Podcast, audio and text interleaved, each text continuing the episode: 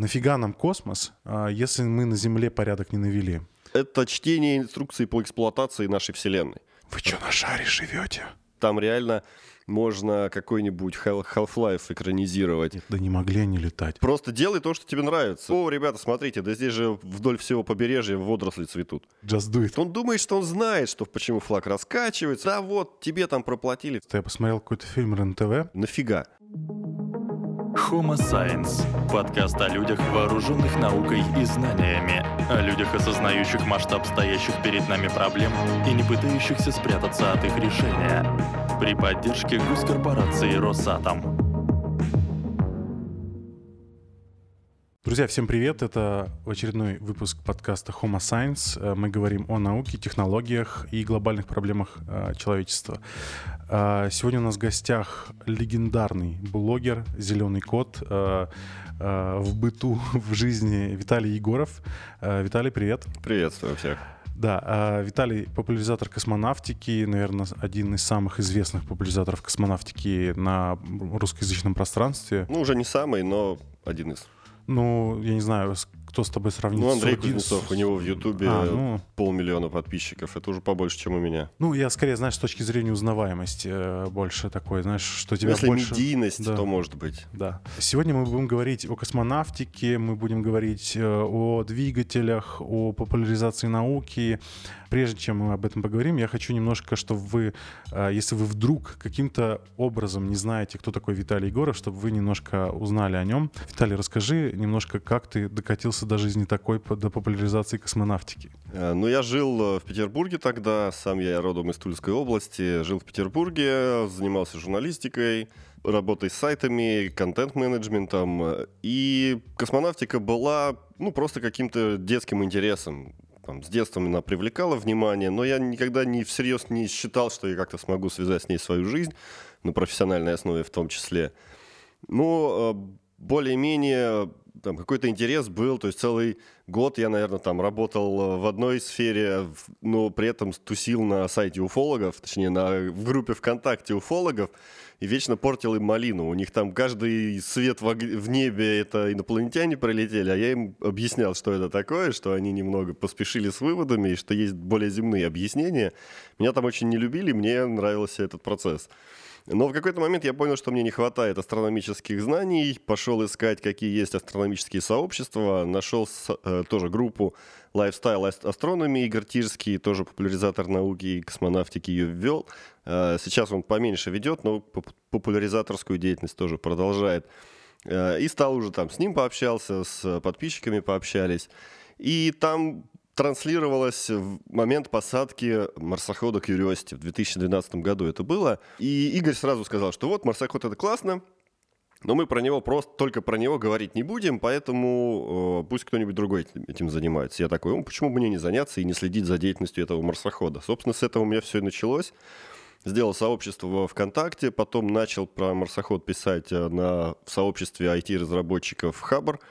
Хабра Хабр. И там оказалось, что это очень многим людям интересно. То есть реально э, человек, не, не являющийся IT-разработчиком и практически никакого, ну там относительно там, контент-менеджера, такое отношение к IT, не, не являясь чем, кем-то при, причастным к миру IT, при этом на первое место вышел на сайте автора, ну, в этом в, в рейтинге. рейтинге авторов э, этого сайта – ну, после этого они космонавтику убрали из тех тегов, по которым можно продвигаться в, в этом рейтинге. Ну, потому что не совсем автопик такая тема. Но все-таки я увидел, что людям реально интересно. То есть там десятки, сотни тысяч просмотров любого поста. С одной стороны, людям это было интересно, с другой стороны, в российской сфере тогда информационной был реальный вакуум информационный, связанный вот именно с космонавтикой были там единичные какие-то статьи, посвященные этому. Роскосмос очень мало в то время занимался э, популяризацией, там, и там у них сообщества ВКонтакте не было, в соцсетях не было, в Ютубе, ну там, может быть, только телевидение Роскосмоса было, но там такие э, не ютубовского формата выпуски были, поэтому тоже не пользуясь особой популярностью. Я понял, что людям, во-первых, интересен космос, во-вторых, э, в российской сфере очень мало по этой информации, и стал больше об этом писать где-то через полгода этой деятельности меня, ну, там, свели, встретили, нашли, как по-разному можно сказать. В общем, э, с представителями одной из первых в России частных космических компаний, Даурия Aerospace, они увидели мой интерес, увидели действительно там э, те возможности уже и те результаты, которых я достиг, занимаясь это в любительском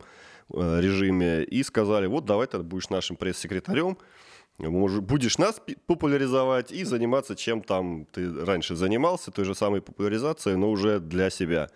Э, и это действительно была уникальная возможность, когда я мог заниматься любимым делом, причем э, я мог прийти на работу в офис, сесть и там склеить фотографии с марсохода. То есть компания Даури не занималась работой с марсоходами, не проектировала их и на Марс не собиралась, но при этом э, руководство компании ничего против не имело к тому, что я занимаюсь, в общем-то, не профильной деятельностью, но смежной. И э, это, в общем, помогало. То есть, по сути, развивалось два бренда параллельно. «Зеленый код» и «Даури Aerospace». Это серьезно помогало. Потом все-таки с частной космонавтикой у нас не все так радужно. Ну и в деятельности Даурии тоже было, поскольку первый, а, она, по сути, все грабли, какие только можно было собрать, она собрала. Было много ошибок сделано. А, это не только мои выводы, но и те, кто там стоял у истоков этой компании. В общем, компания сейчас, э, ну, она физически не прошла еще процедуру банкротства, но, э, по сути, сотрудников там уже нет, и два года я уже э, отдельно от нее развиваюсь самостоятельно. Ну, мы там и с музеем космонавтики сотрудничали, с астрокосмическим центром ФИАН, то есть подразделение Российской Академии Наук. И так или иначе, вот эта популяризация, продвижение, взаимодействие с прессой, в том числе, по космической тематике входит в круг моих моей специализации. Ну и я надеюсь куда-то дальше развиваться в космическую отрасль, а, но пока вот то, что лучше всего получается, то и делаю. Угу. Слушай, интересный путь, на самом деле. А, просто вот э, мне, наверное, самый часто задаваемый вопрос в соцсетях — это а, как, как, как вы, типа, достигли того, что вы достигли, условно, да? И, и, и как бы ответ короткий, just do it. Ну да, это реально Просто делай то, что тебе нравится. Реально здесь никакого секрета нет. Делай то, что нравится. И если ты достигнешь какого-то совершенства в этом деле, кому-то это понадобится, и он будет готов выделять там ресурсы на твою деятельность, на продолжение и на развитие тебя в этом направлении. А что делать? Это уже личный выбор каждого. Да, а, ну и давай начнем зарываться уже э, поглубже. Наверное, один из ну, хорошо, ладно, я не буду говорить, что это самый популярный, но, наверное, он точно входит в топ-10 тезис, что нафига нам космос, а, если мы на Земле порядок не навели? Что это бесполезная трата денег, какие-то вообще абстрактные достижения, которые вообще никак нам в жизни не помогают. И вот в контексте этого, так как ты у нас специалист э, по коммуникациям широкого профиля, да, то есть ты и в космонавтике, и в космосе разбираешься, и в истории космонавтики в том числе, как вот на твой взгляд э, космонавтика повлияла на развитие технологий вот э, окружающих нас? То есть есть ли какие-то тезис, контртезисы, вот, которые можно транслировать людям, которые считают, что космонавтика практика — это бесполезная трата ресурсов? Э, ну, есть две, по сути, части космонавтики. Одна из них э, прямо противоречит этому утверждению. Это прикладная космонавтика. Как мы будем э, наводить порядок на Земле, если мы не можем ее, на нее посмотреть? То есть вот у нас есть карты, да, там, но возможности осмотреть все это, чтобы разобраться, где вообще порядок наводить, это дает космос. Аэрофотосъемка не способна 100% поверхности Земли охватить, а космос это позволяет делать чуть ли не ежедневно. Уже сейчас есть компании космические, которые снимают всю сушу на Земле раз в сутки.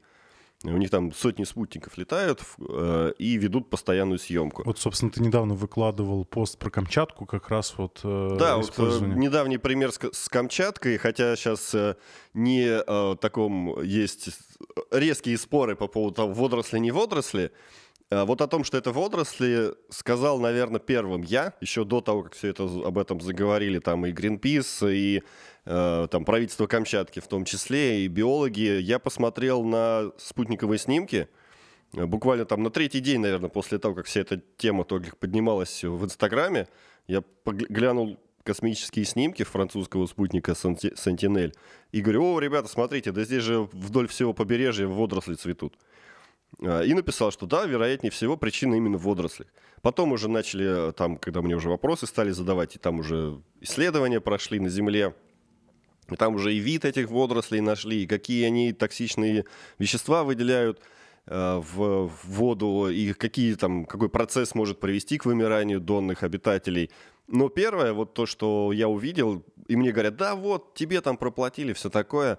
Э, ну, реально, я об этом заговорил раньше всех. То есть я mm-hmm. в блоге написал там вот на третий день, как только все это пошло, именно благодаря космосу. Причем не являясь профессионалом, я просто открыл доступный сайт, с открытыми этими снимками и, и посмотрел, говорю, смотрите, вот здесь высокая концентрация хлорофила э, в прибрежных э, регионах Камчатки по всей там Авачинской, Авачинскому заливу на десятки километров, и все разговоры про то, что это там либо какой-то полигон пестицидов, либо какие-нибудь военные там у них ракеты протекла. Я говорю, да вы посмотрите масштаб, это протяженность десятки километров, это сколько ракет туда нужно слить, чтобы такой эффект дать. Ну, в общем... Ну, плюс еще там одновременно, насколько да, я понимаю. Было, было очевидно, что этот процесс слишком масштабный для того, чтобы его действительно инициировал человек или какое-то там отдельное событие в человеческой деятельности, там, там тот же танкер там чего-то сливший или еще что-то. Было ясно, что несопоставимые масштабы. Это как с тем же Челябинским метеоритом. Да, издалека он похож на полет ракеты, но там масштабы очень сильно отличающиеся. То есть там э, масштаб события сравнимый с взрывом э, э, ядерной бомбы, даже термоядерной. А, естественно, падение ракеты такого не даст. И здесь то же самое. То есть масштаб сразу показывает, что никакие там усилия человека, вот такие кратковременные, точные, не дадут такого эффекта. Угу. Вот ну и да, если мы про космонавтику да. будем продолжать, вот про эту пользу, не пользу, вот есть две космонавтики. Прикладная э, и э, фундаментальная. То есть это фундаментальные исследования. Фундаментальная наука — это не только про космос, это про вообще исследование свойства нашей Вселенной. Как я это называю, это чтение инструкций по эксплуатации нашей Вселенной. Вот мы смотрим на какие-нибудь квазары за миллиарды световых лет от Земли, и они никак не влияют на нашу жизнь если мы там не поставим гигантский телескоп, там 100 Ну, либо метров... если вы не верите в астрологию. А, да, да, астрологи тоже не знают о существовании квазаров, поэтому, потому что их глазами не видно, и даже там, в любительский телескоп очень сложно их увидеть.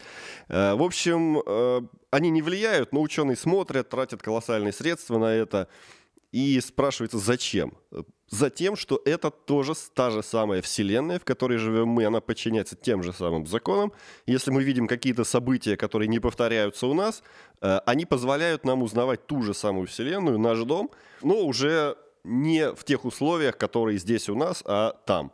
И это все равно это про нас. А как мы это используем, ну это уже вопрос это следующий этап, прикладная наука.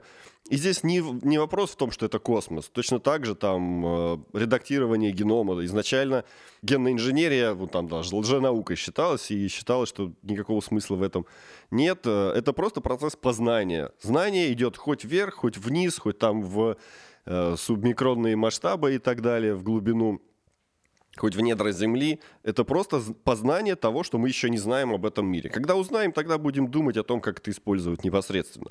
А, но космонавтика, вот какую-то часть космоса мы уже научились пользоваться в своих интересах. И это даже не только съемка. Большая часть именно а, экономическая а, от космоса. Это навигация. Сейчас каждый человек ею пользуется. Вот я сюда ехал GPS в студию, да? да, на Яндекс Такси. И это тоже, это тоже космос. Я воспользовался спутниковыми данными, чтобы добраться сюда.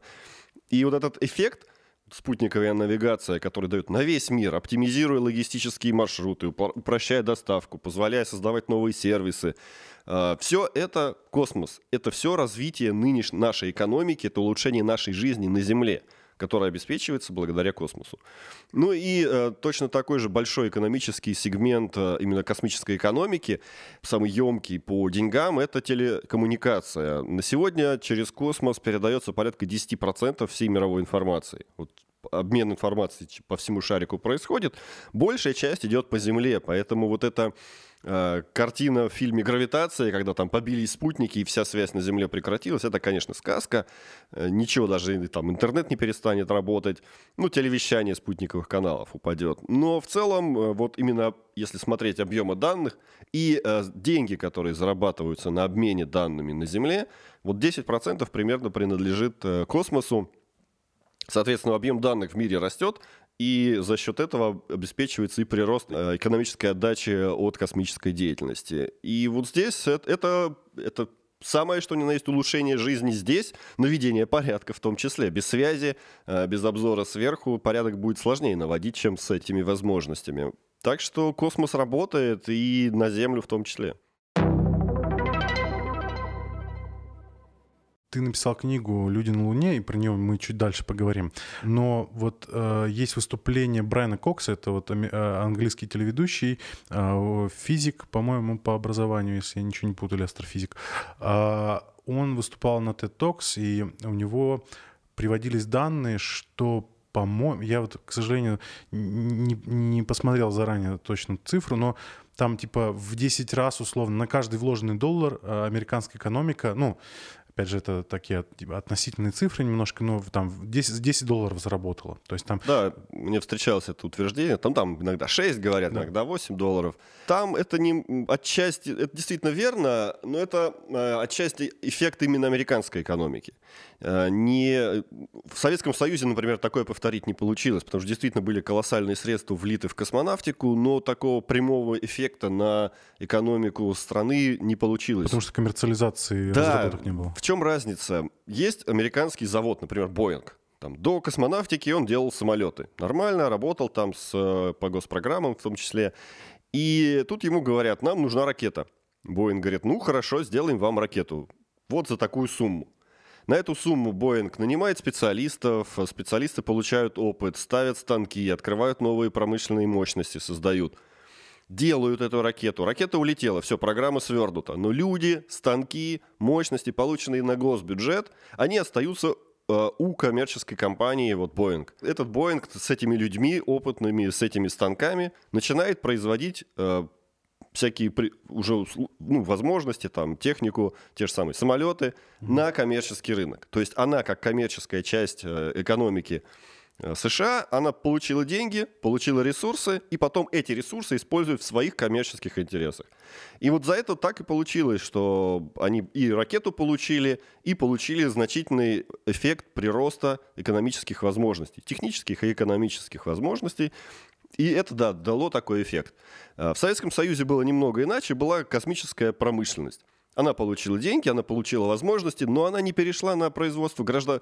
продукции гражданского назначения. Все это началось уже потом, в 90-е годы, когда реально на космос денег уже не было. И тогда там уже наши ракетно-космические предприятия наши начали кастрюли производить, сковородки, там, э, кухонные комбайны и так далее. Просто чтобы выжить, чтобы были хоть какие-то деньги. Но какой-то прямой программы или цели э, конвертировать вот эти возможности технические, полученные нашей космонавтикой, нашей промышленностью, э, ее не было, цель такая не ставилась, и, соответственно, они ее не решали. Делали ракеты и продолжали делать ракеты, и такого заметного эффекта не дало. То есть в данном случае нельзя просто говорить, дайте денег в космонавтику и получите там через 10 лет десятикратный рост.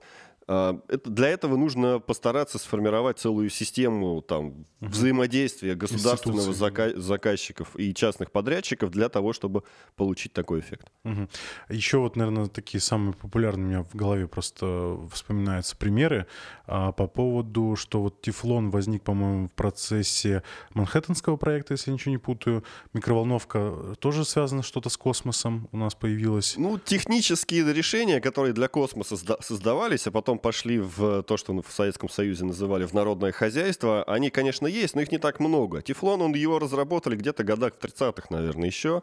Mm. Просто потом нашли ему более широкое применение в космонавтике, в том числе, кстати, даже в отечественной космонавтике применяется тефлон, э, только он идет под названием фтарлон, и про, про это никто не знает. А Потому то, что, что запатентован? Э, да, тефлон — это по-моему, компания Дюпон запатентовала как название, хотя химически та же самая формула, и вот она используется в наших космических кораблях, но про это практически никто не знает.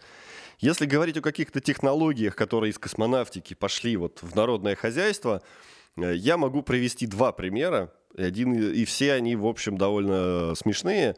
Э, во-первых, это тюбики с космическим питанием. Сейчас многие могут их там увидеть на вокзалах, вот в аэропортах, там в Шереметьево, или так на сайте найти там космическое питание в тюбиках. Несколько производств работает в этом плане.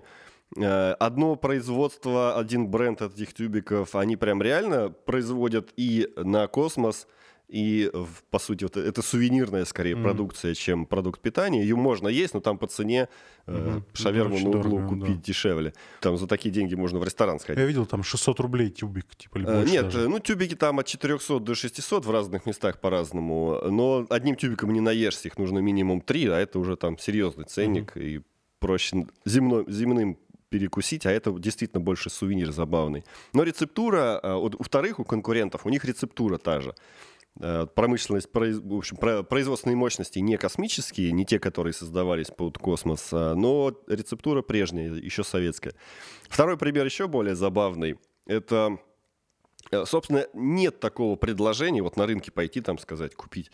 Э, но применение такое мне встречалось, что вот эти плитки бурана, угу. которыми был облицован, Тепло, теплоемкие, да. да, они отлично работают в качестве печки-каменки в бане. Потому что они на себя тепло набирают и держат его очень долго, соответственно, там растопил печь, и тебе на целую там а день я думал, что эти плиты, наоборот, должны типа высокую теплопроводность и теплоотдачу Нет, иметь. Э, они, наоборот, высокую теплоемкость имеют. То есть вот корабль входит в атмосферу, ага. вокруг него воздух сжимается, формируется ударная волна, нагревается, и это тепло поглощается, просто вбирает в себя эти плитки, угу. и они становятся горячими там до 3000 градусов, а то, что за ними материалы, уже угу. не нагреваются, потому что угу. все тепло остается в этих кубиках. Угу. А я просто видел еще, вот есть э, очень известное видео из э, завода НАСА, по-моему, если я ничего не путаю, это в э, Space Kennedy Center. Э, короче, вот эти тепловые панели с шаттлов, и прям их достают из печки, и Красные, прям можно да, брать и можно руки. за, да, за углы. Да, да, а да, это да. именно как раз именно Из диоксида поэтому. кремния. И там очень много пустоты, насколько я понимаю, по технологии. Ну, там, есть, там типа... по сути, такая, да, каль Пористая. Кальциевая вата. Ага. Вот эти вот сами... Это такая есть байка тоже, на Байконуре про это рассказывали, что вот эти белые плитки бурана, они очень мягкие на самом деле были. Mm. И когда куча испытателей, там, рабочих ходила вокруг этого бурана, уже стоящего на стартовом mm. столе, многие повадились пальцем в него тыкать, и где-то там в удобных местах он просто весь был истыкан этим пальцами. И тогда э, техники придумали миф о том, что это очень тонкое стекловолокно, которое проходит через палец в кожу mm. и попадает в кровеносную систему. И после этого э, тыкать пальцами перестали в наш буран, и он успешно слетал. Еще какие-то есть, может быть, примеры? Э, вот, а, ну, один из таких реальных, вот реальный космос, то есть там тот, тот же самый Тефлон, это не совсем космическая, это космическая технология, но появилась она не благодаря космосу. А, вот благодаря космосу появилась смазка ВД-40. Любой автолюбитель ее знает. А такая пшикалка, если там где-то что-то заржавело, можно пшикнуть и... А, все, я понял, типа как спрей, там мелкие частицы э, еще Ну, внутри, она да. сама по себе просто Графитовая, м- масляная. Ну, там ага. сейчас уже есть разные варианты, ага. разные. Но вот эта ВД-40, она там 50 лет существует. Ее сделали действительно для космонавтики, она была разработана для ракеты, для обслуживания ракеты. А потом местные ракетчики увидели, что эта штука хорошо и там в, в уходе за автомобилем работает. Mm-hmm. И потом уже производители этой смазки это дело смекнули. Да. А, другой пример – космическая ручка. Э, это по этому поводу много мифов ходит. Там Задорнов, по-моему, про это дело шутил ну, в контексте, ну, тупые, там, угу. миллион долларов потратили на то, чтобы космическую ручку разработать, а наши космонавты писали это про карандашами. Про, про Паркер? Это... Э, нет, это не Паркер, это э, Space Pen, это, по сути, а. и есть бренд. Там хитрость этой космической ручки в том, что в сам стержень, часть этого стержня занимает маленький баллончик с азотом под угу. давлением. То есть он просто поддавливает. Обычная шариковая ручка, но не просто, не за счет силы притяжения угу. подтекает вот этому к шарику, давления. а за счет давления, да. И это удобно даже на Земле. Я это в этом а, оценил, когда там в каком-то бюрократическом отделе оказался, и мне говорят, быстро там заполни бланк, а я такой, а там очередь, мест нету, я достаю эту космическую ручку и заполняю на стене. Угу. А, а все знают, что если пытаться писать на стене, чернила угу. оттекают, а это не оттекает. И я на стене быстро набросал, говорю, вот, космос работает и на Земле. А, ну, конечно, таких э, вещей можно больше накидать. У НАСА есть отдельный сайт, под сайт э, спинов э, НАСА, и они целый, ежегодно почти выпускают целые тома книг, такие они на PDF доступны для всех, о том, как разные космические технологии так или иначе применимы на Земле. Mm-hmm. И работы здесь довольно много. Вот из недавнего, давайте про Россию немного поговорим. Э, частная компания 3D Bioprinting Solutions, при, а, их инвестирует инвитро, они разработали 3D-биопринтер, отвезли на МКС и провели эксперименты в невесомости. Изначально там речь шла о том, что элементы тканей напечатать, но потом они нашли второе направление – это печатать мясо. То есть из стволовых клеток печатать стейки, э, но они там с израильской какой-то компанией уже сотрудничают. И вот два направления при помощи этих исследований в невесомости они получили, что вот можно делать э, ну, в перспективе, пока это очень ранний этап исследований, нельзя сказать, что вот уже научились там почки, печень печатать, но а, первый этап в этом направлении, о том, что все-таки можно, и невесомость упрощает эту задачу, потому что если Э, какую-то структуру из клеток выстраивать, ей нужно время, чтобы они все начали с, угу. просто биологические процессы между ними начались, а воздействие силы притяжения все-таки этому портит. А там невесомость, и если там ту структуру, которую ты выстроил, она и начнет уже э, то, что называется, э, как это, при, при, Приживаться. Приживется, да, приживется и начнет расти так, как ты этого хочешь, а не так, как условия к этому вынуждают. Угу. Но там еще работы, конечно, много небольшой, небольшой блок такой у нас э, будет про путешествия. А, собственно, этот подкаст выходит при поддержке Росатома, и в прошлом году мы с тобой были в Мурманске э, на нефоруме, и а, были в том числе на запуске ПАТЭС. А, это плавучая атомная электростанция, правильно я расшифровал? Ну, там ПЭП, ПАТЭС, плавучий атомный энергоблок, ага. атомной электростанции. То есть угу. сама электростанция, она там из нескольких частей состоит. Там наземная инфраструктура есть и, собственно, этот плавучий блок. Угу. Вот. И м- в контексте этого можешь поделиться вообще впечатлениями а, вот от посещения, например, Мурманска, ПАТЭС, а, потом ты еще был на Кольской сверхглубокой, насколько я знаю, да? Ну, там она совсем, да, это уже посещение Кольской сверхглубокой это ближе к опыту там, посещения Чернобыля. В Чернобыле mm-hmm. я еще не был, но вот это вот э, заброшка, развалины, техноген, э, оно вот ближе туда. То есть там реально можно какой-нибудь Half-Life экранизировать. Э, и там действительно, когда мы там вечером были, с фонариком ходишь, хоп, так выхватываешь, э, луч фонарика выхватывает аптечку. Я такой, отлично, и, ищем патроны. Главное, что не чье-то лицо такое, знаешь, да, как а это так в там... фильмах бешеные глаза, такой да. чумазый в каске. Да в каске-то это еще ладно, а вот если там действительно какой-нибудь инопланетянин, это было бы э, готовьте, готовьте ваши попки. Да-да. В общем, э, такое себе впечатление. Нет, если говорить именно про объекты Росатома, я был на атомной электростанции ростовской был на производстве Атомаш тоже там. В, в, в Ростове есть атомная станция? А, ну, она в Волгодонске находится, а. но называется Ростовская, потому что в Ростовской области.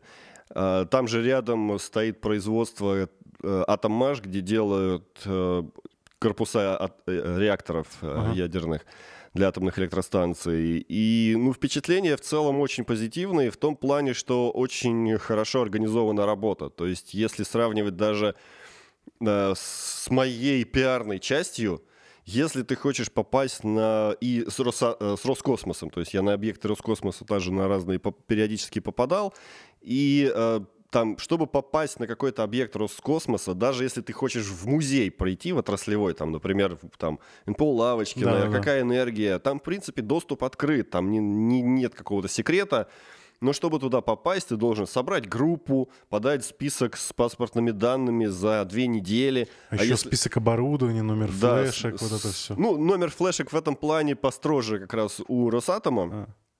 А. а но э, ну, у Роскосмоса две недели. Если ты иностранный гражданин, там вообще месяц нужен. А, Мое как раз посещение атомной электростанции удалось организовать за двое суток. Я был в шоке, когда мне говорят, хочешь поехать? Я такой, да хочу. Вот там есть оказия, уже одного блогера везем, тебя тоже можем подхватить. Я такой, да, э, хочу за два дня организовали, я уже офигел. И потом, э, и, и как это было видно вот на экскурсии, на посещении, конечно, мне как блогеру показывали внешнюю картинку. Там, наверное, mm-hmm. внутри не так, и я много критических отзывов все-таки слышал от различных сотрудников. Когда именно дал позитивное вот это свое впечатление о посещении. Э, ну, понятно, недочеты можно найти где угодно. Это как раз к той теме о том, что порядок навести. Порядок наводить можно бесконечно. Э, но при этом какие-то дела надо делать, в космосе в том числе. И в целом, вот прям Росатом показал э, пример того, что порядок на производстве в России возможен можно это сделать, э, как это известный там этот анекдот про АвтоВАЗ о том, что место проклято. А, да, да, да, да, да. Э, вот э, Росатом научился преодолевать эти проклятия. Угу. А что еще ты посещал вот из каких-то таких техногенных? Или, может быть, вот про ПАТЭС, да, эм, нам большую экскурсию провели. Я, если честно, мало что запомнил. И у меня цифры даже какие-то не отложились. То есть я писал пост потом, но у меня эта информация где-то затерялась э, в задворках моей памяти. Насколько я понимаю, эта штука может работать в двух режимах. Электростанции, ну, а, атомные электростанции, и э, генерация пресной воды. Да, преснитель. А вот ты не помнишь цифры вообще? О каких э, там э, цифрах идет речь при генерации и вот опреснении? Про э, опреснение не помню, про генерацию что-то там город в 100 тысяч жителей он может обеспечить. По-моему, mm-hmm. такие цифры озвучивались. Ну, нужно понимать, что это первый это, по сути, эксперимент, э, и коммерческая окупаемость именно по ТЭС, вот именно это, скорее всего, не даст. Потому что это то, что называется этапом R&D, разработкой. И это всегда дороже, чем э, серийное производство коммерческое. Это такой прототип, по сути, вот такого предложения на мировой рынок. О том, что смотрите, мы можем это делать. Угу. То есть говорить об экономике здесь не стоит, но в целом она выглядит солидно. Ну, самое запомнившееся, что там это э, скотч, обмотан, обмот, которым были обмотаны некоторые трубопроводы, и я там в Инстаграме вы, выложил, там все посмеялись, там неужели на этом, на скотче работает наша электростанция, но потом все-таки мне пояснили, мне и там комментаторам, что это просто маркеры, чтобы различать разные трубы, их обматывают ага. разным цветом, разным количеством ага. полосок скотча, и чтобы ага. сразу отличить, куда что идет в этом плане. Ага. Конечно, не, не, не на изоленте наши ядерные реакторы держатся, но смотрелось, да, забавно. А, но в целом э, отношение, впечатление довольно позитивное, именно в том плане, что Э, серьезные разработки сегодня у нас все-таки реализуются, и это вдохновляет.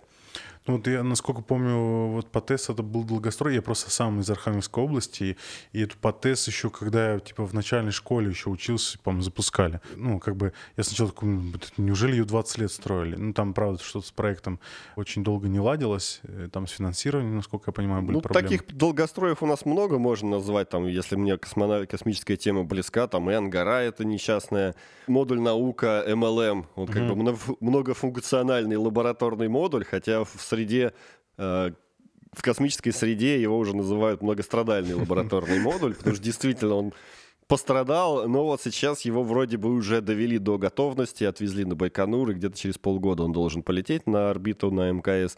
И в этом плане хорошо, что долгострои все-таки достраиваются. Тот же самый Восточный, я там несколько раз был, причем я был непосредственно после первого запуска, который там в 2015, по-моему, году был произведен.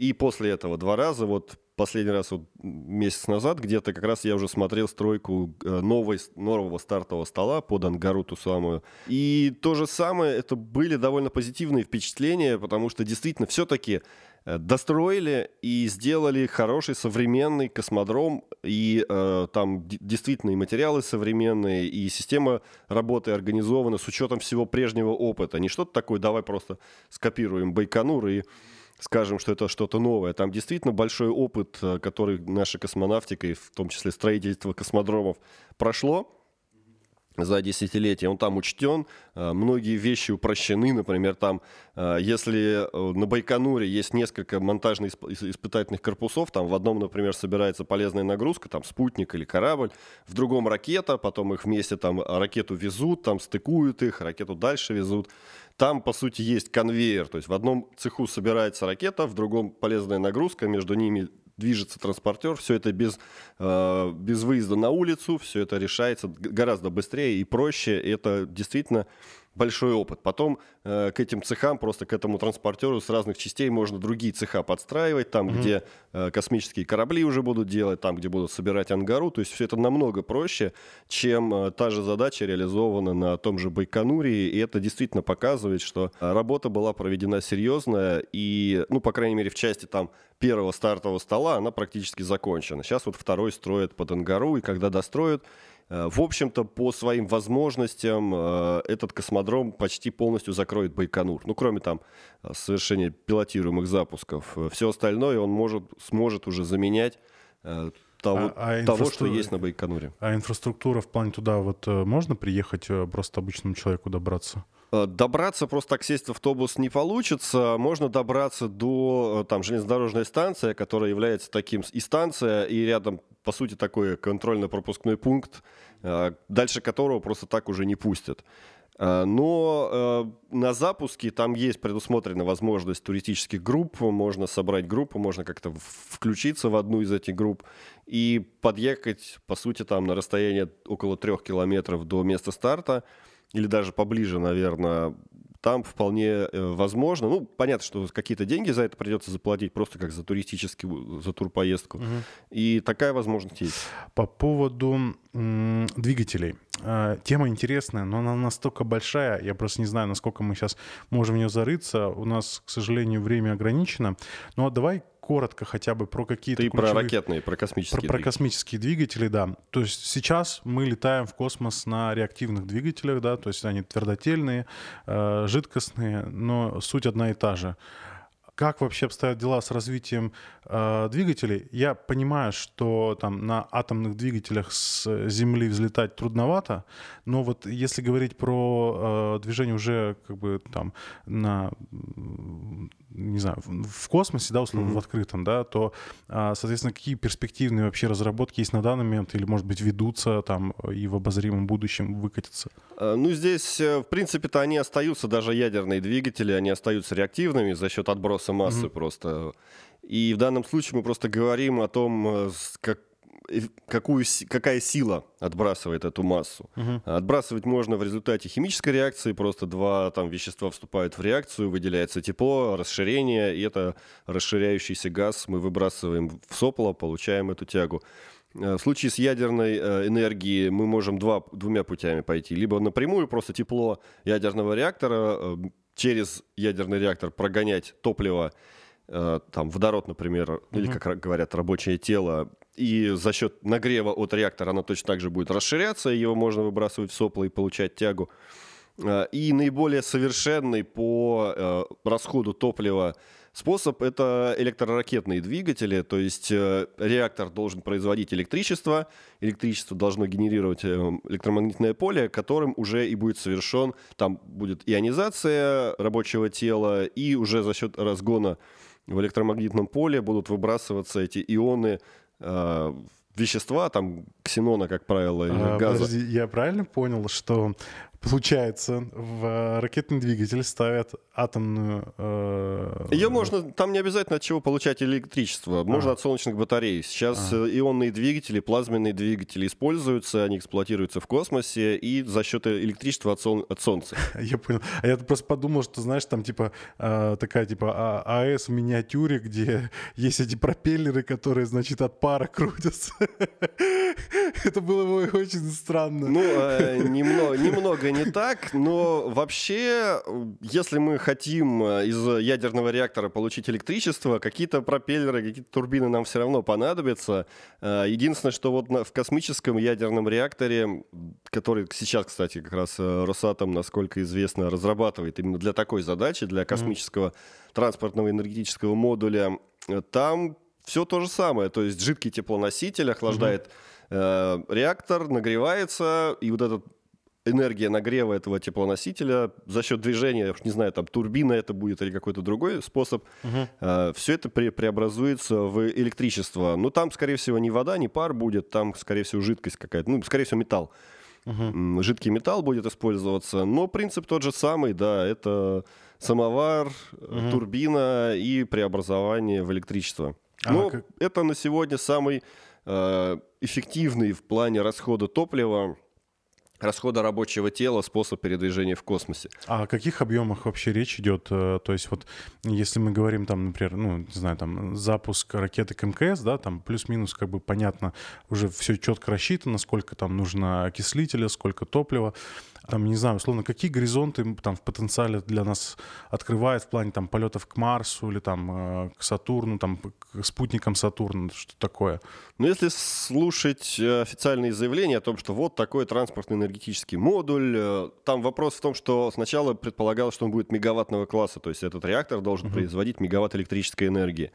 Сейчас я понимаю так, что не смогли добиться именно мегаватта, не в том плане, что нельзя сделать реактор такой. Там проблемы в сбросе тепла. Угу. Тепловая энергия не вся преобразуется в электричество. Там достигли а в космосе, примерно... собственно, нету воздуха, соответственно, некуда а, Да, нету воздуха, нету прудов охладителей, и проблема сброса тепла а, довольно острая. А, например, вот в скафандре в человеческом, uh где находится человек, работает в космосе, все знают, что вот скафандр там в космосе холодно, значит нужно человека обогревать. На самом деле в скафандре проблема обратная. Поскольку вокруг вакуум, это как, как термос работает, человек способен перегреть сам себя. Человеческое тело на Земле, оно обдувается ветром и за счет этого сбрасывает тепло. Там этого нет, поэтому нужно сбрасывать тепло человеческого тела иным способом. И там есть специальная жидкостная система. Если посмотреть одежду, в которую космонавт входит в скафандр, mm-hmm. это отдельный, э, отдельная часть, по сути, скафандра, такая на, близкое такое, по сути, белье нательное, которое пронизано тонкими трубками, по которым циркулирует вода. Угу. А, за счет этого снимается тепло от человеческого тела, отводится там специальный блок, и там охлаждение идет за счет испарения. Угу. То есть отдельно, кроме кислорода, который необходим для дыхания в скафандре, есть отдельный запас воды, который необх... расходуется на то, чтобы охлаждать человека человеческое тело, сбрасывает угу. это тепло. И оно расходуется безвозвратно, то есть там за счет испарения. Угу. А для реактора такое невозможно, потому что иначе запас воды просто быстро закончится. И единственный способ сброса, сброса тепла – это э, излучение. А, а ну, излучать ну, мы можем только в инфракрасном, да? Ну, в инфракрасном можно и видимым, если, например, там радиаторы нагреются слишком до слишком высокой температуры, можно и будет и видимое свечение. Но это недостаточно эффективное э, средство избавления от тепла, сброса тепла, и нужны просто гигантские радиаторы, и вот если мы делаем радиатор мегаваттного, точнее реактор мегаваттного класса, там радиаторы будут такие, что проще без реактора сделать солнечные батареи такого размера.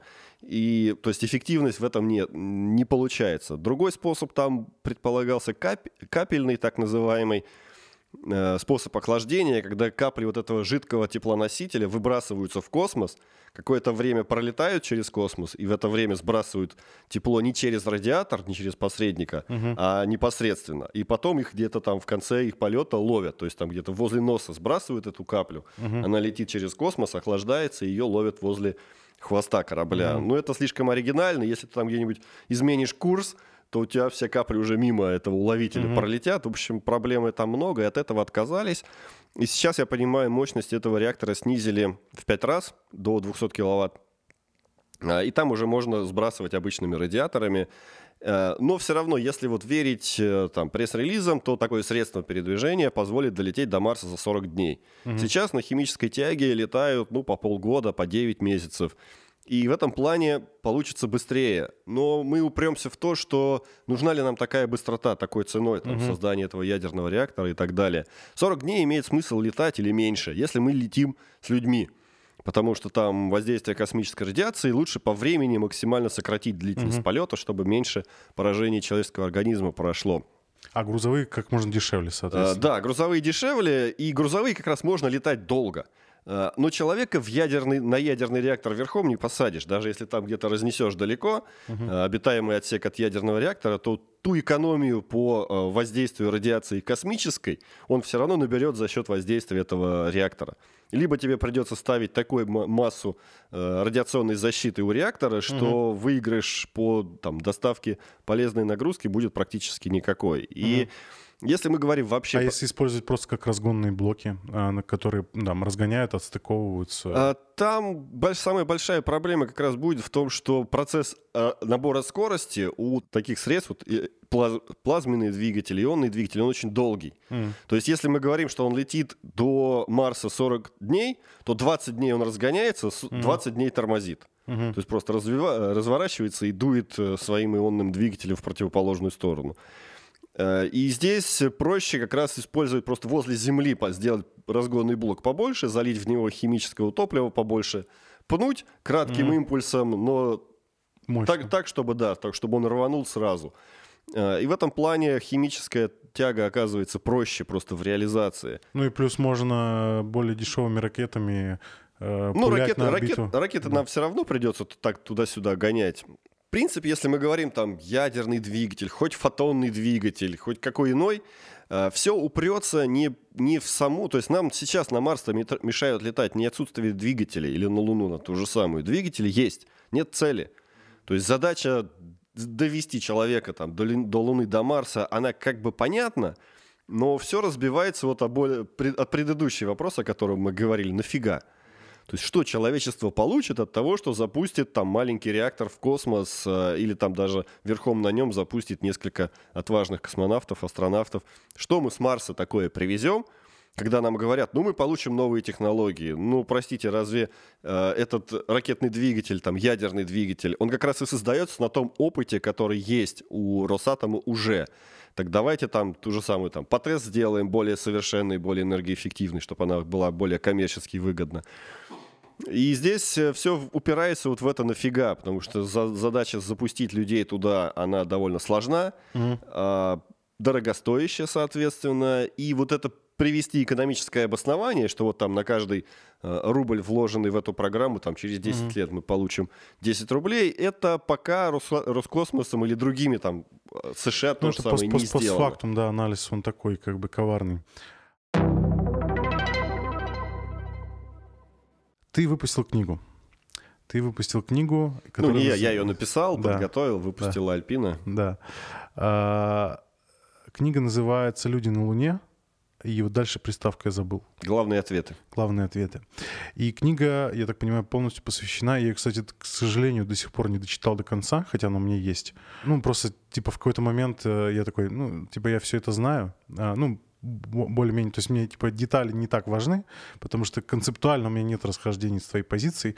И но вот если бы я был сомневающимся, мне кажется, эта книжка прям must-have. То есть настолько детально разобраны какие-то штуки. Ну, я ее спе- специально делал в виде как энциклопедию. То есть там не обязательно ее читать, читать всю подряд, там нет какого-то mm-hmm. связанного сюжета, там есть э, главы по темам разобраны, и в каждой, в каждой части Э, рассматриваются различные э, вопросы. То есть у, нас, у меня вся книга построена на вопросах. Там, а почему флаг раскачивается? А почему, угу. как они смогли преодолеть космическую радиацию и не угу. получить облучение? И все строится именно на тех самых вопросах, которые чаще всего задаются в контексте вот обсуждения этой темы. Ну и, собственно, поэтому это и главные ответы. У меня, знаешь, какое воспоминание есть такое под, под, из подросткового возраста? Я посмотрел какой-то фильм РЕН-ТВ.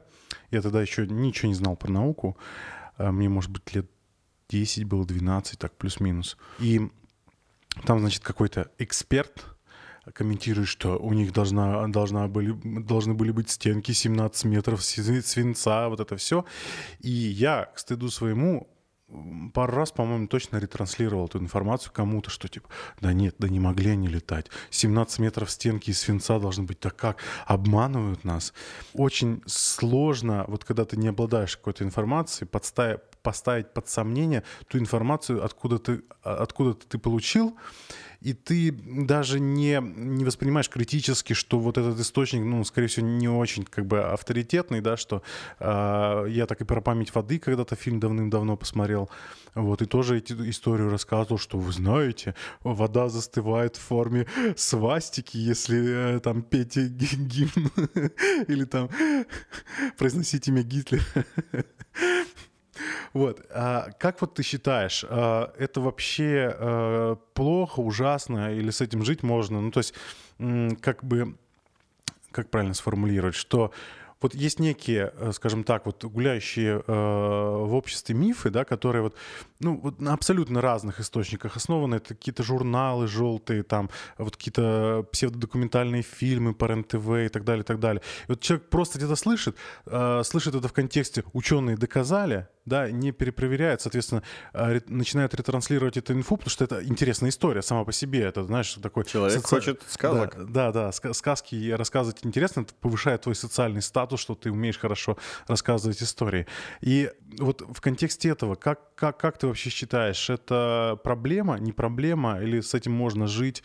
Вот. Нужно, же, нужно ли с этим как-то прям вот бороться? То есть я понимаю концепцию твоей книги, да, что ты э, ну, отвечаешь на вопросы, но вот большая часть целевой аудитории, скорее всего, никогда с этой книгой не столкнется, потому что у них даже э, нет запроса на сомнения. Вот, как правильно сказать? Ну, я надеюсь, ты понял, ну, да? А какие-то люди, им просто не нужны ответы угу. на те вопросы, которые они сами там транслируют в общество, там угу. то же самое, там, почему звезд не было видно, угу. или несчастная радиация я все-таки э, ориентируюсь на то, что если человек задает вопрос, он хочет узнать ответ.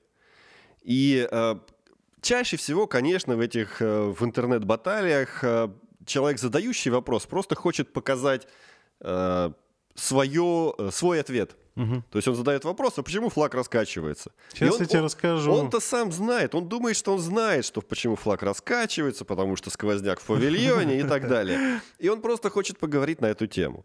А я ему говорю, ну хорошо, давай поговорим, почему, давай разберемся, вот почему он раскачивается. Там действительно, чаще всего он раскачивается тогда, когда его раскачивают рукой. Но есть несколько моментов, действительно, я поражаюсь людям, которые вот это ищут и находят, это надо часы, съемки с Луны просмотреть, чтобы найти момент, где флаг покачнулся, когда человек к нему не прикасался. Ага. И это действительно уникально, то есть это люди специально постарались для меня, э, чтобы я книгу написал более емко. И действительно там уникально. Про, про многие вещи я даже не знал, там, что был момент, когда э, астронавты в корабле, а флаг начинает раскачиваться, причем угу. так серьезно и заметно. Оказалось, если поднять момент, когда снят этот э, ролик, посмотреть, что в это время делали космонавты, оказывается, в этот момент они сбрасывали атмосферу из корабля. Mm. То есть она из клапана вышла под давлением, mm. струя дошла до этого флага, и он действительно под, покачнулся под сквозняком из форточки. Прям дословно, ну почти из форточки.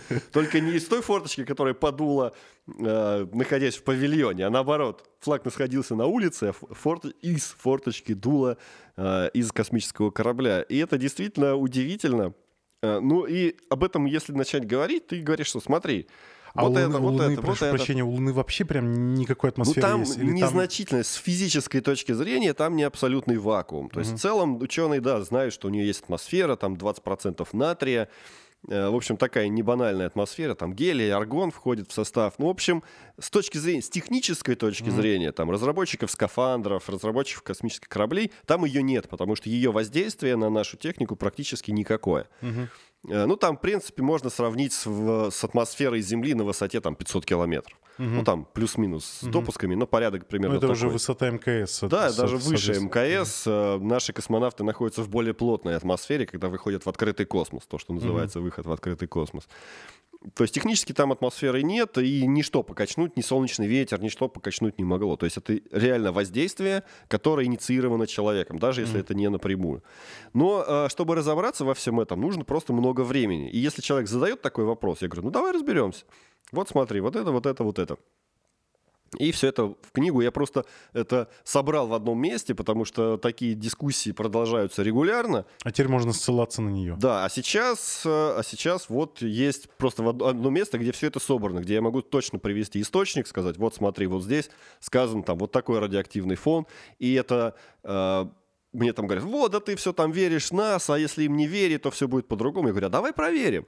Вот смотри, вот показания дозиметров НАСА, а вот показания советских дозиметров, российских дозиметров, индийских, китайских. Что мы видим? Что размер один и тот же. НАСА не врет, не врало 50 лет назад, не врет сейчас, потому что другие независимые исследования тот же самый порядок показывают. И здесь... Заговор, э, заговор. Ну, китайцев э, с американцами в заговоре сложно э, заподозрить. Понятно, конечно, что человек всегда будет говорить, мне нужно независимое исследование. Ты говоришь, ну, насколько СССР достаточно независимый тебе э, источник? Нет, СССР договорился, значит, там угу. зерно закупал в Америке, значит, все, уже верить верить нельзя. А Китай достаточно авторитетный тебе и независимый источник. Э, кстати, китайцы опубликовали данные по радиации буквально два месяца назад, то есть уже после выхода книги. Угу. И в книге я опираюсь как раз на российские, советские и индийские данные. А Китай уже добавился позже, и там то, точно то же самое, что советская Луна-9 в 66 году показала, Китай показал то же самое вот буквально год назад. Угу. То есть... Э, Это вот когда они данные... луноход запускали, да? Ну, у них два лунохода а. было. Вот они данные при, прислали уже с обратной стороны Луны, угу. э, с Чана 4, который в начале 2019 года прилунился. А он, кстати, резво что-то там прям бороздит так. Ну не, он на самом деле очень медленно бороздит, он регулярно и так э, последовательно. Ну там у него пробег что-то там за полтора года меньше километра. А, да? С нашими, с нашими луноходами, которые там э, луноход 2 за чуть больше, чем полгода прокатал больше 40 километров. Э, ну там уже у Китая больше задача там провести исследование, угу. обзор, а у наших было именно такой больше э, достиженчество, то есть показать рекорд. Какие еще ты мифы знаешь про э, вот космос, с какими сталкивался? И я знаю, что у тебя была встреча с плоскоземельщиками пару раз. Вот самую смешную историю какую-нибудь расскажи, если не сложно. А, ну, несколько, да, действительно, людей было со сторонниками плоской земли, и э, с некоторыми довольно там продуктивно мы пообщались, и там даже в видеоблоге какого-то плоскоземельщика я таким засветился, как яростный сторонник э, шарообразной земли. Но самый другой, самая забавная встреча была первая моя в офлайне с плоскоземельщиком. Я сидел в кафе, общался с девушкой, а, общался, конечно же, про космос, потому что про другое я уже не умею общаться. Ну, и она, правда, имела прямое отношение к космонавтике, поэтому... Э, и тут человек со стороны просто в кафе мимо проходил или там где-то сидел, кофе пил, говорит, вы извините, очень вежливый, вы извините, но вот я случайно там услышал, вы про космос говорили, а я вот считаю, космоса нет, это все фейк, там снято в бассейне, э, земля плоская. И мы с ним, наверное, час прообщались. То есть я старался э, там достаточно э, уважительно к нему тоже относиться. Он был очень вежливый. По результату э, разговора мы выяснили, что он за, э, работает в тату-салоне. Он мне обещал татуху набить со скидкой. То есть мы очень мирно расстались. Но я понял, что разговор бесполезен, когда он мне сказал, что в паспорте гражданина Российской Федерации есть жезл сатаны. Там в этом вензеле, в, в котором есть циферки, номера страницы, там есть что-то похожее на три шестерки. Вот. Я открываю восьмую страницу, поворачиваю под 90 градусов, говорю, смотри, а вот здесь есть Кенни. То есть наша восьмерка, номер страницы 8 в нашем паспорте очень хорошо похожа на героя фильма «Южный парк» Кенни. Говорю, вот этот символизм этого Кенни что означает? Вот. Но я понял, что здесь уже, да, какие-то разумные аргументы уже бесполезны. На этом мы расстались. Но это прям... Я пожалел, что в тот момент просто надо было камеру включать, потому что это был просто такой э, бриллиантовый разговор в этом плане. Э, потом, да, с таксистами пересекался, которые тоже говорили, там что-то услышали и вступали со своей картиной мира. Но, как я говорю, что, ребята, лучший способ доказать, что Земля шарообразна, выйти в закат – посмотреть. Солнце село за горизонт, все, значит, ты на шаре живешь. И ни, никак иначе. А, меня... если, если про другие говорить, самый, наверное, больше всего меня шокирующий э, не то, что миф, а его популярность, но это больше за рубежом. Э, есть идея, ну там про Нибиру тоже, наверное, многие слышали, но есть идея, что Луна — это база нибируанцев, которые следят за Землей. Космический, космический корабль. Космическая, да, станция угу. ниберуанцев, которые вот э, со, созданы для того, чтобы присматривать за Землей, контролировать там ее и все такое. И я об этом мифе узнал из видеозаписи, мне тоже там какой-то собеседник скинул. И больше всего шокирован не сама гениальность этой идеи, а то, что это была запись из э, какого-то концертного зала, там реально несколько тысяч человек сидело, и вот этот мужик это вещал, он там тоже книги пишет, британец, по-моему, какой-то, и меня шокировало именно это. То есть он, он собрал, наверное, больше, чем Нил Деграсс Тайсон собирает в своих лекциях, массовых в том числе, и для меня это было реально шо шоком, что люди такое смотрят. Э, и мне больше всего поразило из его речи там все, как он понял, как, какое для него мерило правды. А, он высказал такую мысль, что чем менее убедительной и менее аргументированной гипотеза является, тем э, больше он готов в нее верить. Я не понял, как, какие логические заключения его к этому привели. Но вот он прям сказал, что это до меня такое снизошло э, прозрение, что вот чем, чем ну, он не такими словами объяснял, но чем бредовее идея, тем сложнее в нее поверить, тем она достовернее. Я, как? Вот, ну вот Доказа- доказательство от противного. Да, и, и, и гигантское количество людей на полном серьезе его смотрело. Я там почитал про него на Вики. Uh, у него там гигантские какие-то тиражи. Гораздо больше, чем я могу мечтать со своей книгой про Луну. Слушай, у меня любимая шутка про плоскоземельщиков — это рэпер B.O.B., Э, американский, э, э, это просто типа, просто лулс, короче. Он, значит, это было, по-моему, лет пять назад, может быть, я могу ошибаться. Короче, у него есть канал на Ютубе, и он в, в, в Твиттере и на Ютубе выложил видео, где, значит, говорит, смотрите, я, говорит, сейчас поднимаюсь на самолете. Мы, ну, типа, взлетаем, ну, типа, на камеру. И, говорит, у меня есть уровень уровень, это знаешь, вот эта ну, фигня да, да, с, да. с водой там, да, и с, да, с пузырьком. Да, с пузырьком, короче. Он говорит, смотрите, если, типа, Земля круглая, то он будет отклоняться. А если плоская, то он останется на одном и том же уровне. И они, значит, типа летят, летят, и типа пузырек все время в центре. Все, Земля плоская, я такой, как? Как это работает? Как? А, мы делаем одни и те же действия, одни и те же измерения, но типа из этого делаются вообще абсолютно а, разные выводы. Да, ну это вот по поводу твоего вопроса о том, э, плохо это или хорошо. Вот тот пример, который в моем разговоре с этим плоскоземельщиком, татуировщиком, с одной стороны, это дичь. А с другой стороны, он не бегает по Битцевскому парку, не убивает бабушек. Э, ну, я, конечно, достоверно не знаю, но вроде бы не занимается такими делами. И э, он работает, наверное, платит налоги, он гражданин э, страны, там, Российской Федерации в данном случае. И с точки зрения э, просто человеческой жизни, общества, да, он не несет никакой угрозы. У него, да, есть там свои представления, но при этом он такой же полноценный э, член общества, как и я. Вы что, на шаре живете? Да, и э, мне кажется, что в целом, наверное, это как раз результат на развития науки, что наша наука позволила людям пользоваться благами uh-huh. этой науки, не имея никакого к ней прямого отношения. Может быть, это и неплохо. Вот когда есть, когда если говорить о других там более опасных общественных за, мифов, там, mm. не ношение маски, например. Антивакцинаторство. А, вакцинаторство, антивакцинаторство. Действительно, это гораздо более серьезная проблема, и с ней нужно взаимодействовать гораздо активнее. Ну, это просто вне моей там темы, вне моей компетенции, поэтому я... Хотя пару раз я с ними тоже там где-то в комментариях пересекался, э, но э, в данном случае я стараюсь действительно как-то находить, ну, не то, что положительную сторону в, плоской, э, в теории плоской Земли, но она не имеет какой-то серьезной вот прям угу. опасности для общества. И, ну, пусть людям хочется, но если э, там плоскоземельщик, сторонник теории лунного заговора захочет найти ответы, угу. э, я постараюсь ему их дать. Вот про лунный заговор я дал это в книге. Если ты действительно хочешь узнать ответ на свой вопрос, угу. пойди и посмотри. Вот я уже постарался собрать все, что необходимо. Найдешь другие аргументы, найдешь другие исследования, там измерения этой радиации. Приходи, посмотрим если надо, дополним. То есть вот то же самое э, раскачивание флага без участия человека. Я там, до того, как я увидел эти кадры, э, я тоже говорил, ну вот человек касается рукой флага, он раскачивается, отходит в сторону, он не раскачивается. И тут хоп, мне показывают кадры, опубликованные на сайте НАСА, где флаг раскачивается, а рядом никого нет.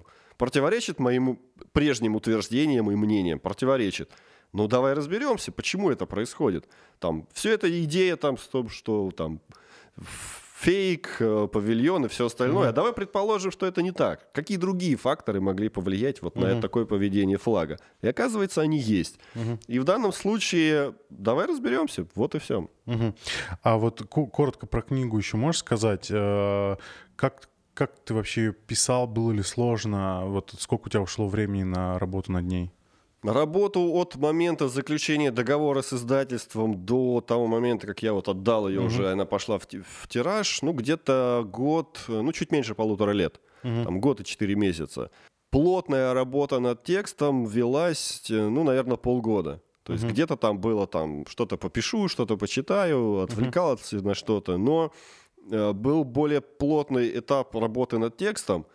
Э, тоже месяца три, наверное, я потратил на то, что называется факт-чекинг. Мгм. Я думал, что э, процесс, когда ты ну, пишешь то, что знаешь, Мгм. а потом, ну, там цифры я подставлю, какие-то детали, там, просто уточню, и вот, э, и текст получается большой, ты такой, о, ничего себе, уже почти там больше пол, полкниги написал, но при этом по трудоемкости потом дополнение всех этих моментов, а какие-то вещи начинаешь углубляться дальше, а там вот с этой радиацией, я месяц, наверное, на нее потратил, чтобы понять вообще на все эти там процессы, которые взаимодействуют и влияют на все эти показания, какие факторы, какие источники этой радиации. И это прям реально все очень сложно. И сейчас я уже лекции отдельно по космической радиации начинаю популярные читать. И там все еще разбираться и разбираться, даже вот чтобы это действительно показать популярно. То есть на уровне там физика, доктора наук я, наверное, никогда не разберусь в этой теме. Но то, чтобы вот основы э, узнать самому и передать э, это аудитории, читателям, слушателям, это требует большого, больших усилий. И у меня там был консультант, э, ученый, который помогал, который занимается непосредственно этим вопросом э, в исследованиях в радиации в космосе и на космонавтах в том числе. И там он находил у меня ошибки, исправлял их, помогал исправить. э, Но в целом то, что потом я написал, он э, признал нормальным, и я уже с более спокойной душой отпустил это в печать. Потому что знал, что все мои аргументы будут э, определенные люди под лупой изучать. И любую запятую, до любой запятой докопаются. Но все равно вот эта работа, она действительно оказалась очень сложна. И это тоже потребовало... Это, наверное, гораздо сложнее было, чем написание, собственно, текста. Мгм. И я катастрофически недооценил этот, эту часть работы. И вот реально я говорю, что э, когда я заключал договор, я не знал, насколько сложно будет реально написать эту книгу. Если бы знал, наверное, бы не стал. Я вот, собственно, вопрос как раз хотел задать. Будешь еще писать? Буду, э, но постараюсь э, не, не настолько тяжело, чтобы это мне далось. Сейчас, кстати, вот, когда я работал с этой книгой, я понял, что очень много информации, которая у нас есть, известна о Луне, об исследованиях Луны, не полна. То есть много ли мы фотографий видели с лунохода? Хотя он прислал 40 тысяч этих снимков. А, И по многим другим вопросам, а, немногие, например, знают, что до американских а, астронавтов туда же американцы запускали автоматические станции, которые в том числе и поверхность снимали, и измеряли радиацию. Иногда говорят, вот они запустили людей, не зная, что там будет. Они знали, они исследовали это, и были результаты, им известны. А, Но про это очень мало кто знает. И следующее у меня в планах книга «Неизвестная Луна». Там, где я постараюсь показать э, данные исследований Луны, но уже более широко, в том числе те, те исследования, те обстоятельства, которые так, в такой в публичной сфере мало известны, мало знакомы. А, Какие-то данные, там те же самые панорамы с лунохода, которые мало кто видел, я постараюсь туда опубликовать, чтобы расширить как раз наше понимание того, как мы изучали Луну, а, что она из себя представляет, и она же намного интереснее, чем может показаться. То есть мы думаем, а, ну вот спутник, спутник какой-то болтается. А, По сути, по многим признакам это самостоятельная планета. То есть если бы она летала отдельно, как Меркурий, она бы считалась планетой. А Вот она рядом с нами, и нам кажется, что это, ну вот, шарик какой-то, просто кусок камня. А там же много чего интересного было. Там и был свой вулканизм, и происхождение до конца не ясно. Ну, в общем, есть о чем поговорить, есть что э, ждать от новых исследований, ну и посмотреть, что было известно. Ну, звучит название очень э, интригующе. Прям вот, типа, если бы я был фанатом РНТВ, я прям прикупил бы такую книжечку. Ну, она отчасти... Не, она ориентирована на всех, кому интересно, но и РЕН-ТВ, почему нет, довольно широкая аудитория. А последний вопрос. Э, Какие у тебя планы на будущее вообще? Куда ты планируешь развиваться, в каком направлении? Я все-таки надеюсь, может быть, отчасти мечтаю, ну и пытаюсь. Последние полгода очень много усилий было это направлено, и есть определенные результаты. А, Я и там группа людей, инженеров, в том числе космических, хотим открыть космическую компанию. То есть перейти от рассказов о космонавтике к космонавтике. Очень Один вопрос. В России? в России. То есть, Я э, понимаю, опыт, что... Опыт Даури Aerospace. Да, то есть мы стараемся учесть не только опыт Даурии, в которой мы работали, но и других частных космических компаний, российских. Э, Они совершили очень много ошибок. и э, мы видим их, мы знаем их, мы стараемся их избежать. Это не значит, что мы избежим каких-нибудь других ошибок. Мы найдем там в какой-нибудь поле неизвестности, где будут свои грабли, которые, наверное, мы не сможем избежать. Э, но э, из того, что мы видим, из того, что понимаем, те условия, которые есть. То есть я внимательно следил за развитием частных компаний. Э, ребята, которые у нас в команде, они также работали в частных компаниях и тоже наблюдают, и тоже у них голова есть. Они не только занимаются своей профильной деятельностью там, по, там, по расчетам каким-нибудь или чертежам, но и тоже смотрят по сторонам, смотрят на опыт других. И мы понимаем, что в целом можно можно работать в России. В России есть колоссальный потенциал кадровый, колоссальный технический потенциал. Взаимодействие с Роскосмосом а, у нас тоже запланировано, и мы там общались с их представителями, с производством uh-huh. Роскосмоса. И в целом отношение к нам довольно позитивное. Нет такого какого-то чувства, что вот там новые конкуренты растут, сейчас мы их там в зародыше раздавим. Угу. Наоборот, э, кто-то даже говорит, давайте там хоть какую-то там свежую струю принесете и поддерживать готовы, но не деньгами. Но в данном случае мы как раз... Э, одна из ошибок Даури была то, что она на раннем этапе влезла в крупный госконтракт, и, по сути, ее и похоронило то, что она с ним не справилась. И в данном случае мы как раз хотим взаимодействовать Э, с государством, но скорее как мы будем заказчиками каких-то разработок, э, там, испытаний и так далее, а не э, ждать от государства денег и заказов. А, так ориентируемся уже на, на внешний рынок, западный прежде всего, на предоставление услуг запуска. Но мы не делаем ракет. Ну, это как пока интрига. Mm-hmm. А, ну, дел, потом как-нибудь еще дел, Делать ракету, я считаю, в российской частной космонавтике это тоже ошибка. Сейчас есть несколько таких частных компаний, которые собираются. Ребята, в России хватает ракет. Их больше, чем нужно. И, и в, ракеты в России и так делают много, и, как говорится, как сосиски, как в свое время Хрущев говорил, и продолжают делать, поэтому не надо делать новых ракет.